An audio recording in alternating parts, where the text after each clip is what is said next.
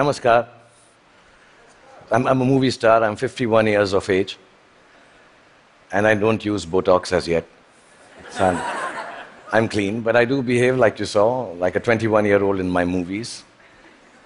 Yeah, I do that. I, I sell dreams and I peddle love to millions of people back home in India who assume that I'm the best lover in the world. If you don't tell anyone, I'm going to tell you I'm not, but I never let that assumption go away.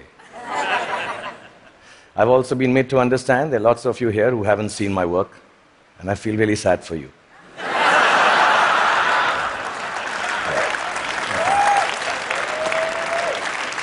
that, that doesn't take away from the fact that I'm completely self obsessed, as a movie star should be. And that's when my, my friends uh, Chris and Juliet called me here to speak about the future you. Naturally, it follows I'm going to speak about the present me.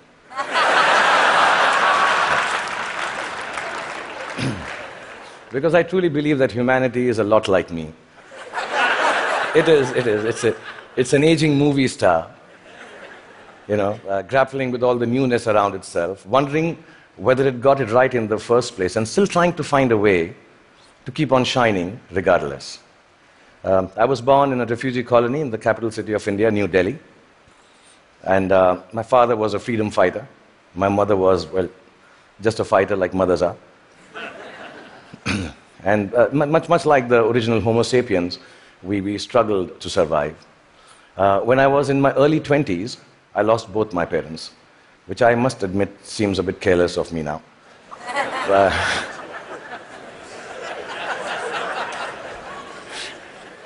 I, I do remember the night my father died, and I remember the, the driver of a neighbor who was driving us to the hospital. He mumbled something about dead people don't tip so well and walk away into the dark. And I was only 14 then, and uh, I put my father's dead body in the back seat of the car. And my mother besides me, I started driving back from the hospital to the house. And in the middle of a quiet crying, my mother looked at me and she said, Son, when did you learn to drive? And I thought about it and realized, and I said to my mom, just now, mom. so from that night onwards, much akin to humanity in its adolescence, I learned the crude tools of survival. And, and, and the framework of life was very, very simple then, to be honest. You know, I thought, uh, you know, you, you just ate what you got and did whatever you were told to do. I thought uh, uh, celiac was a vegetable. And uh, vegan, of course, was uh, Mr. Spock's lost comrade in Star Trek. you married the first girl that you dated, and you were a techie if you could fix the carburetor in your car. I, I really thought that gay was a sophisticated English word for happy.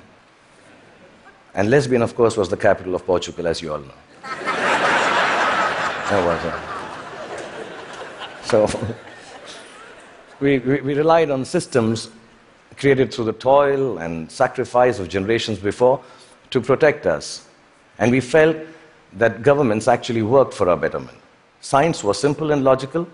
Apple was still then just a fruit, owned by Eve first and then Newton, not by Steve Jobs. Till then, I mean, it was. And, and Eureka is what you screamed when you wanted to run naked on the streets. You, took where, you went wherever life took you for work, and people were mostly welcoming of you. Migration was a term then still reserved for Siberian cranes, not human beings. Uh, most importantly, you were who you were, and you said what you thought. Then in my late 20s, I shifted to the sprawling metropolis of Mumbai, and my framework, like the newly industrialized aspirational humanity, began to alter.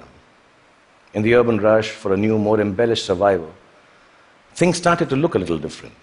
I met people who had descended from all over the world faces, races, genders, money lenders. Definitions became more and more fluid. Work began to define you at that time in an overwhelmingly equalizing manner. And all the systems started to feel less reliable to me, almost too thick to hold on to the diversity of mankind and the human need to progress and grow. Ideas were flowing with more freedom and speed and I experienced the miracle of human innovation and cooperation. And my own creativity, when supported by the resourcefulness of this collective endeavor, catapulted me into superstardom. I started to feel that I had arrived. And generally, by the time I was 40, I was really, really flying. I was all over the place. You know, I'd, I'd done 50 films by then and 200 songs. And I'd been knighted by the Malaysians. I'd been given the highest civil honor by the French government, the title of which, for the life of me, I can't pronounce even till now. so I'm sorry, France, and thank you, France, for doing that. But much, much, much, much bigger than that, I got to meet Angelina Jolie. Yeah. for two and a half seconds. and I'm sure she also remembers that encounter somewhere. Okay, maybe not. And I, I sat next to Hannah Montana on a round dinner table with her back towards me most of the time. like I said, I was flying from Miley to Jolie. And humanity was, and humanity was soaring with me. We were both pretty much flying off the handle, actually. And then you all know what happened. The internet happened. I was in my late 40s, and I started tweeting like a canary in a birdcage. And assuming that, you know, people who will peer into my world will admire it for the miracle I believed it to be. But something else awaited me and humanity. You know, we had expected an expansion of ideas and dreams with the enhanced connectivity of the world. We had not bargained for the, the, the village like enclosure of thought, of judgment, of definition that flowed from the same place that freedom and revolution was taking place in.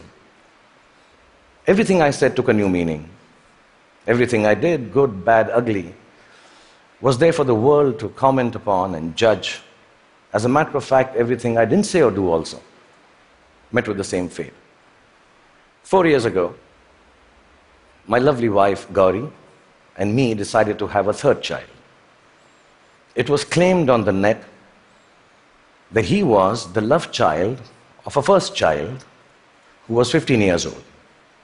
Apparently, he had sown his wild oats with a girl while driving her car in Romania.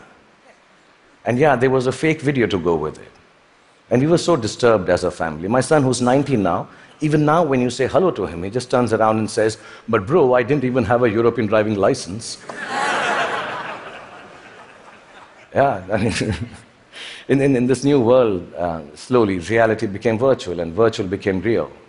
And I started to feel that I could not be who I wanted to be or say what I actually thought.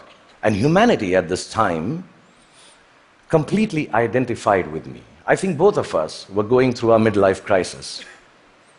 And humanity, like me, was becoming an overexposed prima donna.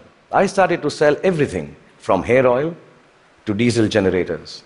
Humanity was buying everything from crude oil to nuclear reactors. You know, I, I, I even tried to get into a skin tight superhero suit to reinvent myself.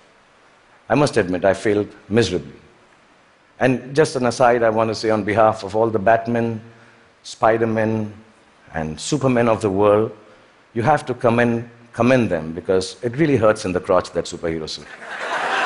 yeah, I'm, I'm being honest, I need to tell you this, yeah. really. And, and accidentally, I happened to even invent a new dance form which I didn't realize, and it became a rage. So if it's all right, and you've seen a bit of me, so I'm quite shameless, I'll show you. It was called the Lungi dance. So if it's all right with you, I'll just show you. I'm, I'm, I'm talented otherwise, yeah. so it, it went something like this. Lungi dance, lungi dance, lungi dance, lungi dance, lungi dance, lungi dance, lungi dance, lungi dance, lungi dance, lungi dance, lungi dance, lungi. That's it. It became a rage. It really did. Like you noticed, nobody could make any sense of what was happening except me. And I didn't give a damn, really, because the whole world and whole humanity seemed as confused and lost as I was. I didn't give up then. I even tried to reconstruct my identity on the social media like everyone else does. I thought if I put on philosophical tweets out there, people will think I'm with it. But some of the responses I got for those tweets were uh, extremely confusing acronyms, which I didn't understand. You know, ROFL, LOL. Adidas, Adidas, somebody wrote back to one of my more thought provoking tweets. And I was wondering, why would you name a sneaker? I mean, why would you write back a name of a spe- sneaker to me? And I asked my 16 year old daughter, and she enlightened me. Adidas now means all day I dream about sex. Is really, I don't know if you know that. And so I wrote back WTF in bold to Mr. Adidas, thanking secretly that some acronyms and things won't change at all. WTF. but here we are.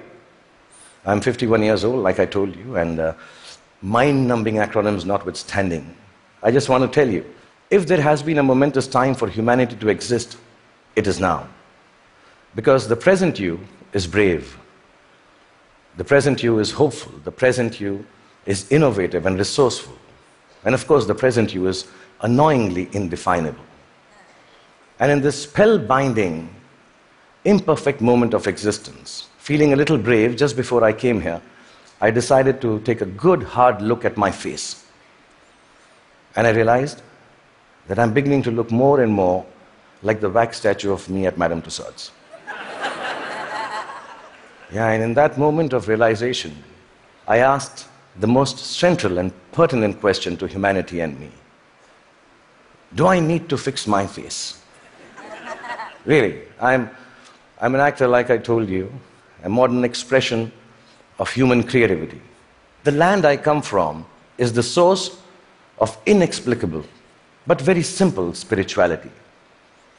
In its immense generosity, India decided somehow that I, the Muslim son of a broke freedom fighter who accidentally ventured into the business of selling dreams, should become its king of romance, the Badshah of Bollywood, the greatest lover the country has ever seen. With this face. Yeah. Yeah, which, which has alternately been described as ugly, unconventional, and strangely, not chocolatey enough. yeah. This, the people of this ancient land embraced me in their limitless love. And I've learned from these people that neither power nor poverty can make your life more magical or less torturous. I've learned from the people of my country that the dignity of a life, a human being, a culture, a religion, a country, actually resides in its ability for grace and compassion. I've learned that whatever moves you, whatever urges you to create, to build, whatever keeps you from failing, whatever helps you survive, is perhaps the oldest and the simplest emotion known to mankind. And that is love. A mystic poet from my land famously wrote, Pothi padi padi jug bhaya, pandit bhaya na koi. Pothi padi padi jug bhaya, bhaya na pandit koi. Dhai akhar prem ke, pade so pandit hoy. Which loosely translates into that whatever, yeah, if you know Hindi, please clap. Yeah, that's it's very difficult to remember. Which loosely translates into actually saying that all the books of knowledge that you might read and then um, go ahead and impart your knowledge through innovation, through creativity, through technology.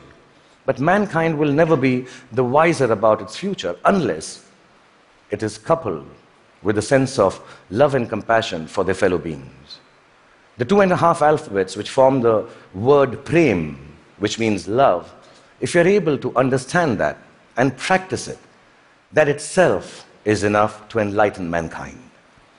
So I truly believe the future you has to be a you that loves.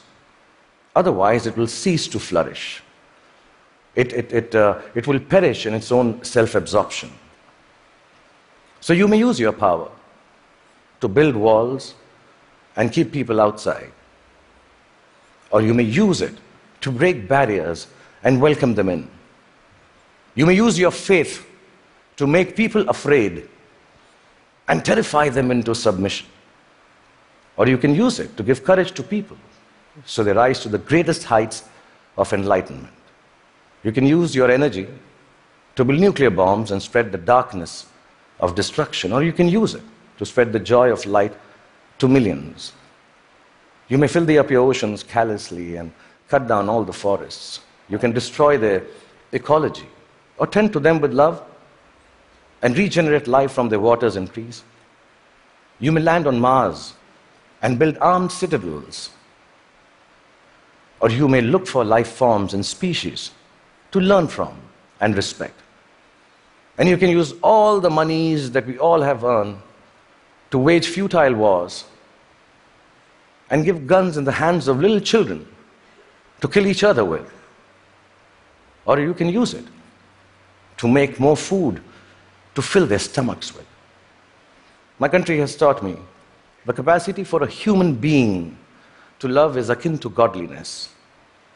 It shines forth in a world, it shines forth in a world which civilization, I think, already has tampered too much with.